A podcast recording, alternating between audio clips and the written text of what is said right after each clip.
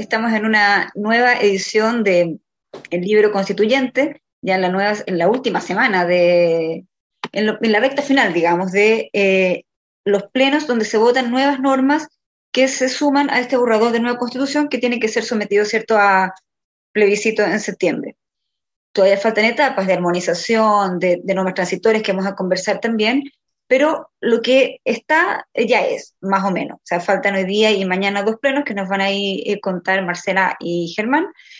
Em, y vamos a empezar primero viendo qué pasó esta semana con eh, particular importancia ha tenido el pleno sobre, eh, sobre derechos fundamentales que se votó, ¿cierto?, em, en esta semana. Así que le damos la bienvenida a Marcela Cuyo, ¿cierto?, como todos los viernes, y a Germán Concha. ¿Cómo están? Bien, Mariela, muchas gracias. Em, a ver, como tú dices, queda solamente hoy día el pleno de sistemas de justicia y mañana de medio ambiente y modelo económico. Y esto es el texto. ¿ah? O sea, aquí de verdad que lo único que queda es si se empieza a aplicar al primer año, segundo año, en cuánto tiempo, eh, si es que se aprueba, y el tema de armonización, que los propios eh, convencionales del Frente Amplio han dicho que también, si no, no hay atribuciones para modificar nada de fondo en el comité de armonización. Lo único que es cuando hay eh, incongruencia, eh, podrán juntar dos artículos en uno si es que parece apropiado, pero no es más que eso. Ahora, esta semana para mí eh, representa el miércoles un día muy grave. lo que queda en el texto, lo que para que la gente lo entienda en simple, es que solo se va a poder gobernar con las ideas del Frente Amplio y el Partido Comunista. Solo eso va a ser constitucional. Esta es una constitución que define en sus textos una visión ideológica y no permite otra y no permite otra. Entonces, eso es muy grave, porque la constitución actual ha permitido gobernar con ideas de derecha, de izquierda, de centroizquierda, da lo mismo. Pero con esta constitución, cualquier idea distinta a la que ellos ya plasmaron ahí, que es su propio proyecto ideológico, va a ser inconstitucional. ¿Y qué pasó el miércoles? En realidad, el miércoles la votación de derechos fundamentales, em, bueno, se, definitivamente se termina de matar la libertad individual, se termina de matar algo que ha hecho grande a Chile, que es la colaboración pública y privada en la satisfacción eh, y en el cumplimiento para que la gente pueda alcanzar esos derechos individuales. Y yo quiero eh, referirme a, especialmente al tema de educación de manera muy, muy breve, porque en salud, por ejemplo, también, ¿no es cierto? Dice, se permitirá, se permite, se permite la existencia de proveedores privados, pero la ley lo va a hacer. Por lo tanto, una ley que no lo permita va a ser perfectamente constitucional. Eso no hay ninguna garantía en lo que se está estableciendo. Y en materia educacional lo mismo. Y aquí yo creo que la gente tiene que tener muy claro que no podemos analizar el texto de la Constitución solo con los primeros incisos porque te ponen, ¿no es cierto? En un artículo te ponen autonomía al Banco Central, pero después pueden destituir los consejeros. En otro te ponen Estado unitario, pero después puedes tener autonomías territoriales indígenas. Te fijas, en otro te ponen igualdad, pero después te alteran la igualdad ante la ley. Bueno, aquí en educación pasa lo mismo. Te ponen libertad de enseñanza, pero nada de los incisos garantiza la libertad de enseñanza.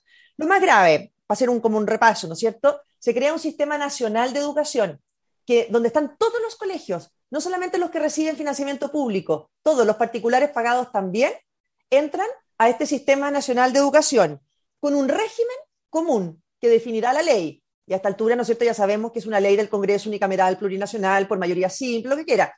Entonces, aquí metes a todos. Aquí la amenaza está a la libertad de enseñanza de todos. O sea, eh, los colegios particulares pagados, los particulares subvencionados, que han todos metido de este, de este Sistema Nacional de Educación con un régimen común. Además, algo que es muy peligroso, todo se condiciona a que se cumplan los principios que define la Constitución.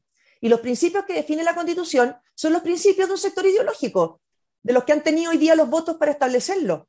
No son precisamente los principios que a nosotros nos pueden parecer fundamentales en educación, de pensamiento crítico, de esfuerzo personal, de libertad, etcétera. Es la perspectiva de género, es la plurinacionalidad, eh, bueno, y ponle todos los que, decorados que tenemos a lo largo de esta constitución. Por lo tanto, alguien, alguien, el Estado, va a definir qué colegio, qué proyecto educativo se ajusta o no se ajusta. Los profesores le garantizan libertad de cátedra em, en la medida que se ajusten a esos principios. ¿ah? Y además eso es lo que los obliga. Por lo tanto, si un profesor está en un proyecto educativo que quiso ser diverso, eh, bueno, no tiene que ajustarse a ese proyecto educativo, va a poder siempre alegar que tiene otro eh, límite. De la misma manera, con el tema de cuando te dicen, no, es que no se, no se pueden crear colegios. Efectivamente, ¿de qué te sirve que tú le digas a los padres que pueden elegir si le estás diciendo elija, pero con un modelo único. Eso no es elección, eso no es elección. Entonces nos dicen, ya, pero se eliminó o no se aprobó el artículo que permitía crear colegios. Obvio, porque lo que tenían era poder crear los colegios que ellos definan, que se ajusten a los principios que ellos definan.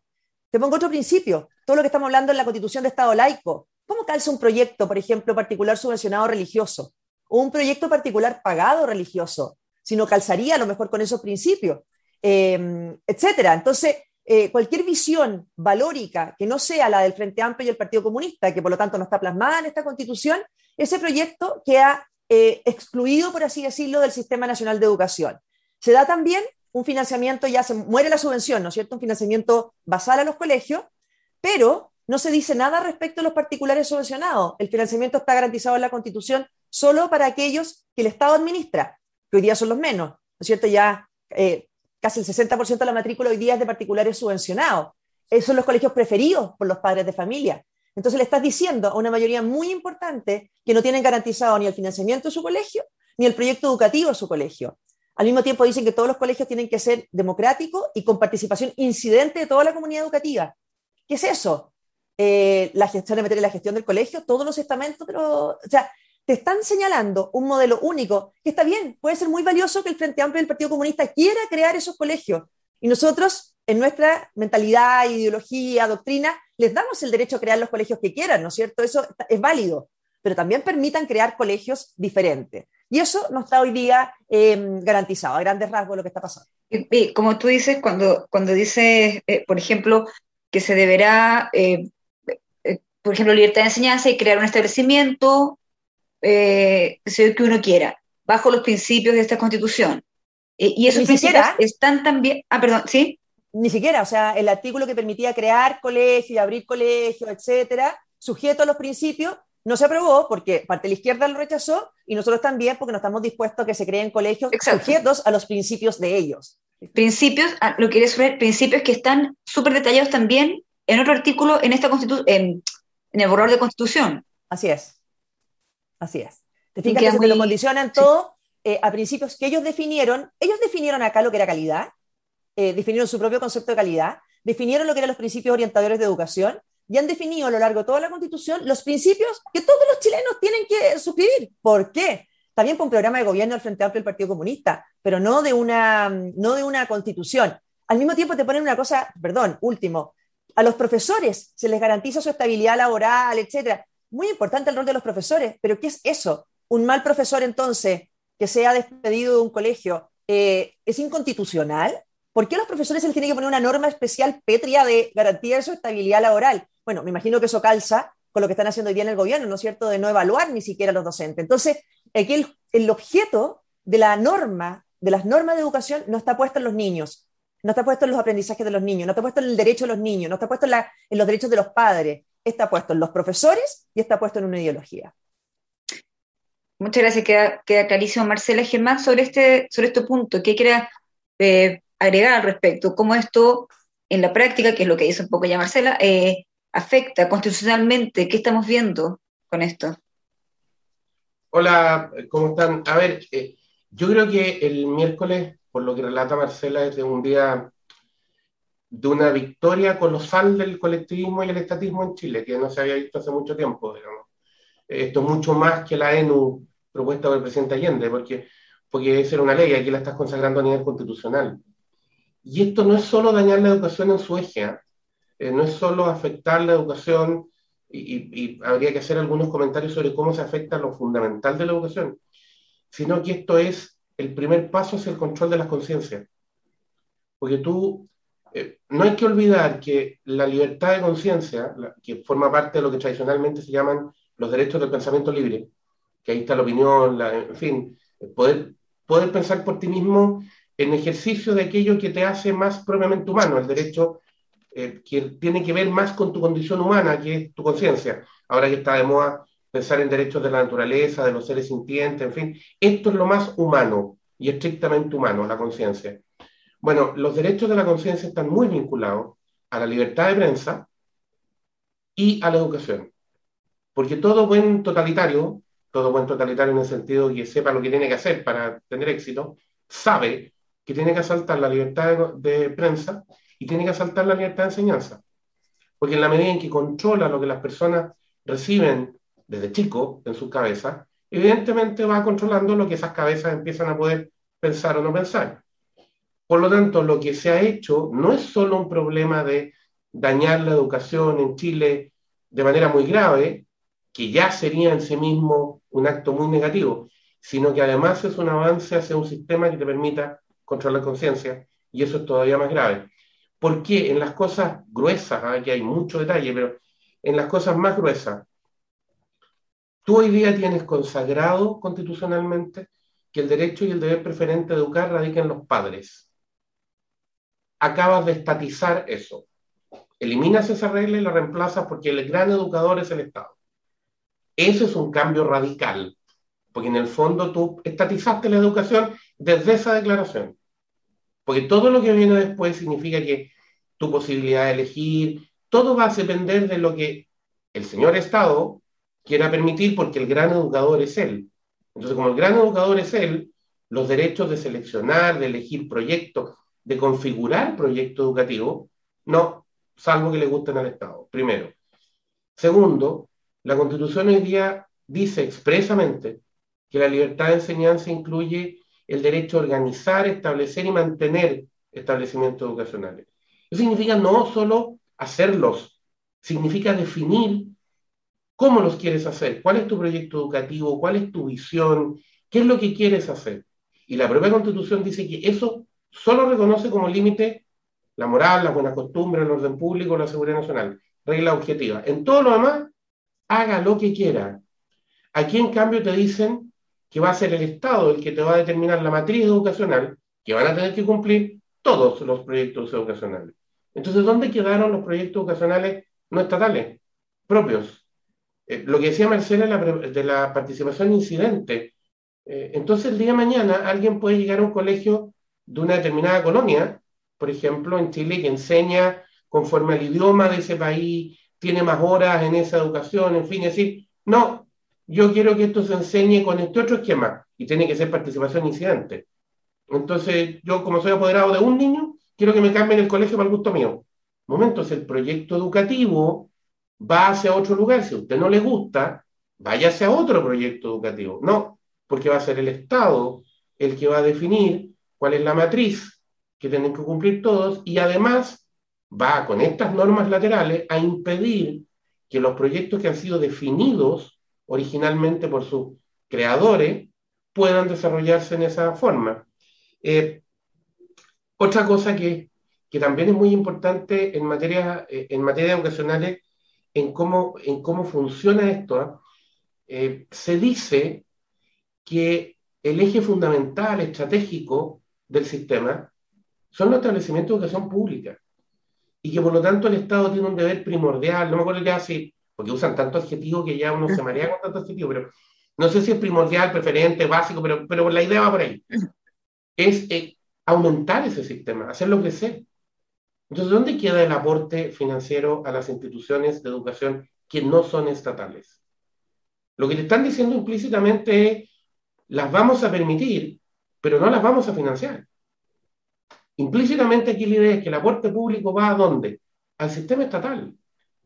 Entonces, toda la pelea que se dio en Chile y que no es poca por defender la educación privada, o si se quiere de una manera más amplia, la educación no estatal, es una pelea que se devuelve en esta cláusula constitucional. Volvimos antes de 1888.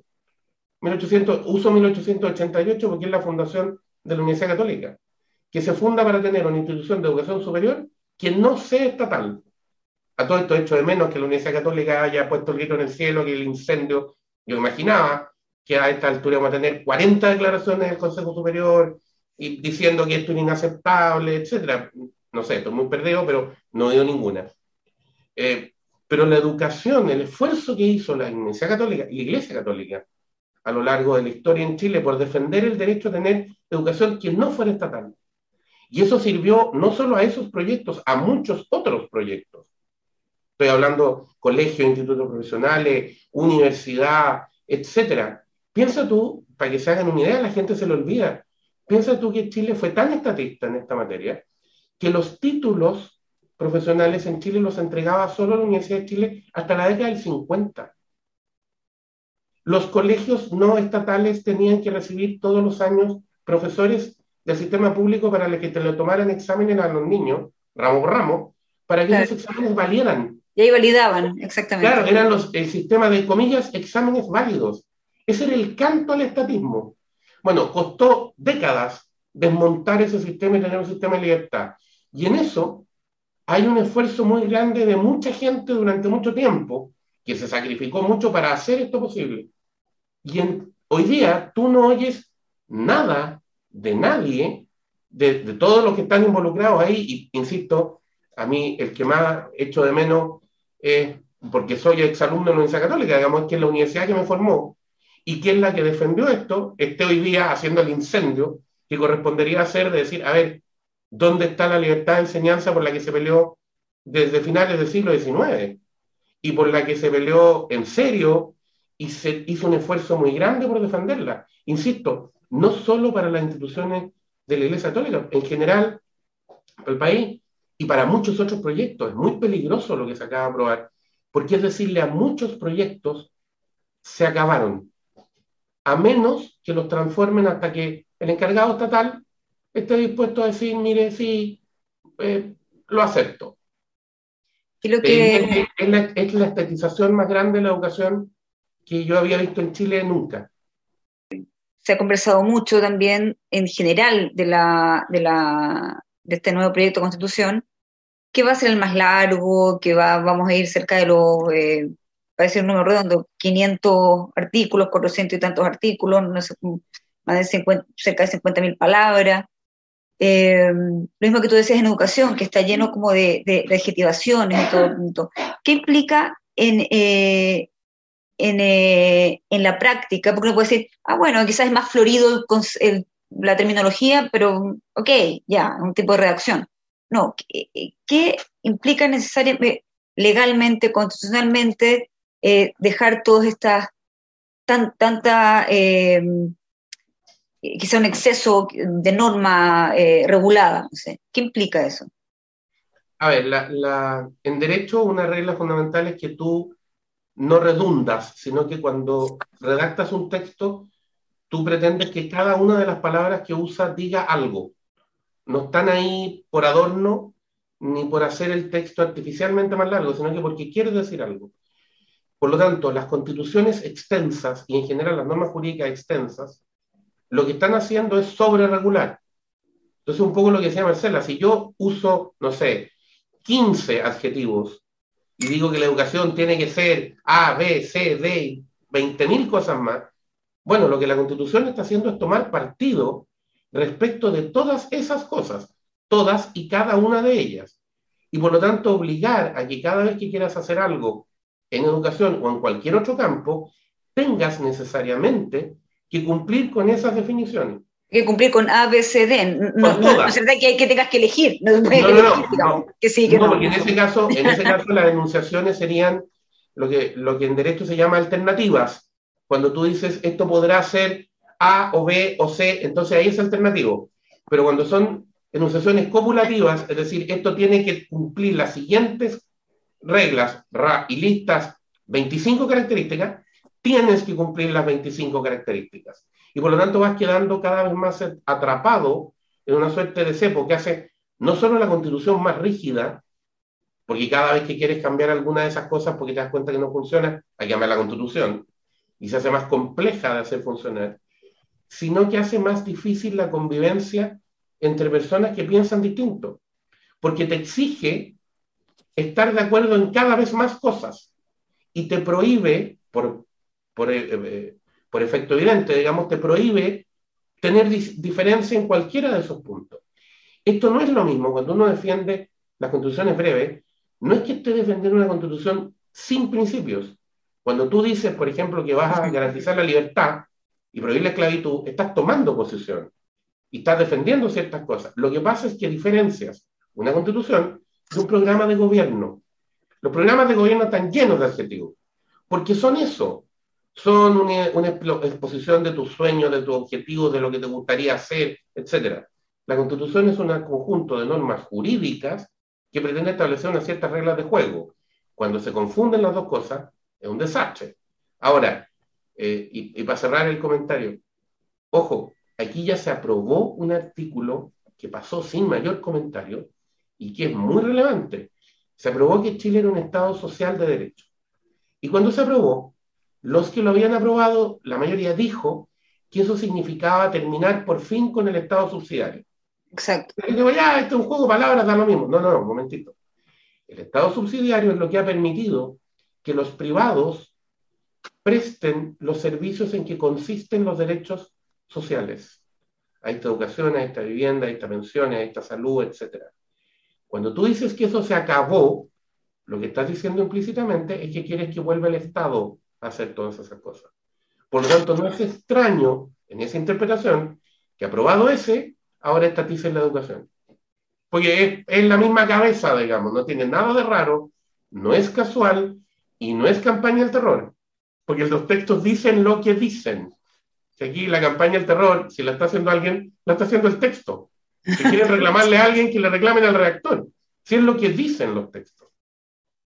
No, perfecto. Ya para ir finalizando un poquito, Marcela, cuéntanos qué, qué, es lo que viene en concreto, porque, bueno, como dijimos, ya quedan eh, un par de plenos para sumar más normas, eh, pero qué tan eh, complejo también el tema de las normas transitorias, que como bien dices, tú dices una vez, solamente vamos a ver cuándo alargar o acortar, digamos, la, aplicación de estas medidas. Pero por lo que hemos visto, se está también queriendo meter quizás por la ventana lo que no entró por la puerta, han dicho mucho. Eh, puede ser un nuevo foco también de conflicto esto, que al principio se pensaba que era algo más, ¿cómo lo aterrizamos? Punto. Pero al parecer hay como una segunda oportunidad, entre comillas, para quienes quieran eh, ingresar eh, algunas cosas que no entran por el pleno, o que a lo mejor, o profundizarlas algunas, no sé. Bueno, esto está en programa de gobierno del Frente Amplio del Partido Comunista, que cada vez que se rechaza una norma, ellos consideran que queda un vacío, por lo tanto la tienen que volver a reponer de la manera que se les ocurra. Cuando no, se rechaza una norma, se rechaza, no está en el texto, no tuvo los dos tercios, pero ellos consideran que hay un vacío, imagínate la disculpa, y por lo tanto buscan las maneras de reponerla. Eh, el ejemplo más clásico ahora ha sido, ¿no es cierto?, con esta capacidad del Congreso de Diputados de insistir por cuatro séptimos a la Cámara de, de la Región en su proyecto original, que fue eh, rechazado en el Pleno, lo intentan reponer en el Pleno hoy día, que yo creo que lo van a rechazar al final porque es demasiado burdo, eh, o sea, una norma rechazada, la meten por la ventana en la única comisión que tenía un plazo abierto para presentar indicaciones y lo meten como inciso segundo en las facultades de lo que reemplaza al, Tribunal Constitucional. Tribunal Constitucional, claro. Creo que lo van a rechazar porque es demasiado burdo, pero ya dicen que lo van a meter en las normas de armonización. Porque te vuelvo a decir, ellos consideran que hay vacíos en las cosas que se les rechazan. Y esa es la trampa de esta constitución. Esa es la trampa de esta constitución, porque aquí se está reemplazando la alternancia política. Se está eliminando el debate político futuro, la alternancia política. ¿Cómo va a ser posible que tú tengas que hacer un programa de gobierno que calce con esta constitución? Si solo calce con esta constitución los programas del Frente Amplio, el Partido Comunista y lo que queda de la lista del pueblo, si es que queda, ¿cómo no vas a poder gobernar con otras ideas? Bueno, no vas a poder porque va a ser todo inconstitucional. Piensa que una última cosa chiquitita en educación, pero se me olvidó mencionarla, en la educación superior se señala que, em, ya, dice que todas las instituciones que conforman el sistema de educación superior tienen que regirse también, ¿no es cierto?, por estos principios de educación. Se establece gratuidad para todas las instituciones, públicas y otras que señale la ley. Hoy día es voluntario porque tienes que cumplir una cantidad de requisitos y muchas sienten que pierden autonomía. Pero mírate esto, se establece acceso universal a todos los niveles, eh, y se tienen que regir por los principios de equidad, inclusión y otros. Por lo tanto, nadie sabe cómo van a ser ahora los procesos de admisión de las clases de estudio, porque ahora hay un proceso basado en el mérito. ¿Quiere decir que va a ser aleatorio? ¿Va a ser una tómbola para entrar a la educación superior? Porque no se pueden entonces establecer sistemas basados en el mérito. Entonces, de nuevo, lo que es su propia ideología la tienen plasmada de manera pétrea en este texto constitucional, haciendo imposible que se gobierne de otra manera haciendo imposible que haya una visión distinta para alcanzar los derechos sociales. el Estado se aplaudió, ¿no es cierto?, que el Estado va a poder construir vivienda. ¿ah? Eh, se aplaude cada vez que sale el sector privado. Yo creo que venimos saliendo, todavía no salimos, ¿no es cierto?, pero de una pandemia. ¿Qué hubiera sido el manejo de la pandemia sin el sector privado de salud, que funcionó como una única red? Entonces, la irresponsabilidad con la que se está haciendo este texto eh, frente a los derechos, especialmente de las familias más vulnerables y que menos opciones tienen de acceder a ellos, es muy grande. No, Perfecto. O sea, que, perfecto sentido que queda claro lo que ha dicho tanto tu Marcela como Germán. Y, mm, una cosa, eh, una cosa de lo que decía Marcela, eh, yo creo que esto de, la, de los resquicios, por llamarlo de alguna forma técnica, eh, nos recuerda durante el gobierno del presidente Allende se usaron resquicios legales, los llamados resquicios legales. Y fue una discusión jurídica muy fuerte en Chile y una crítica muy grande que el gobierno hiciera eso. Pero el gobierno de la Unidad Popular lo hizo respecto de normas que estaban vigentes. O sea, por lo menos el, el abogado al que se le ocurrió, que era un abogado muy inteligente, muy capaz, se le ocurrió una manera de usar las normas y ahí empezamos a discutir, no empezamos, empezaron a discutir, o empezamos en, el sentido de Chile, si eso estaba bien o mal, etc.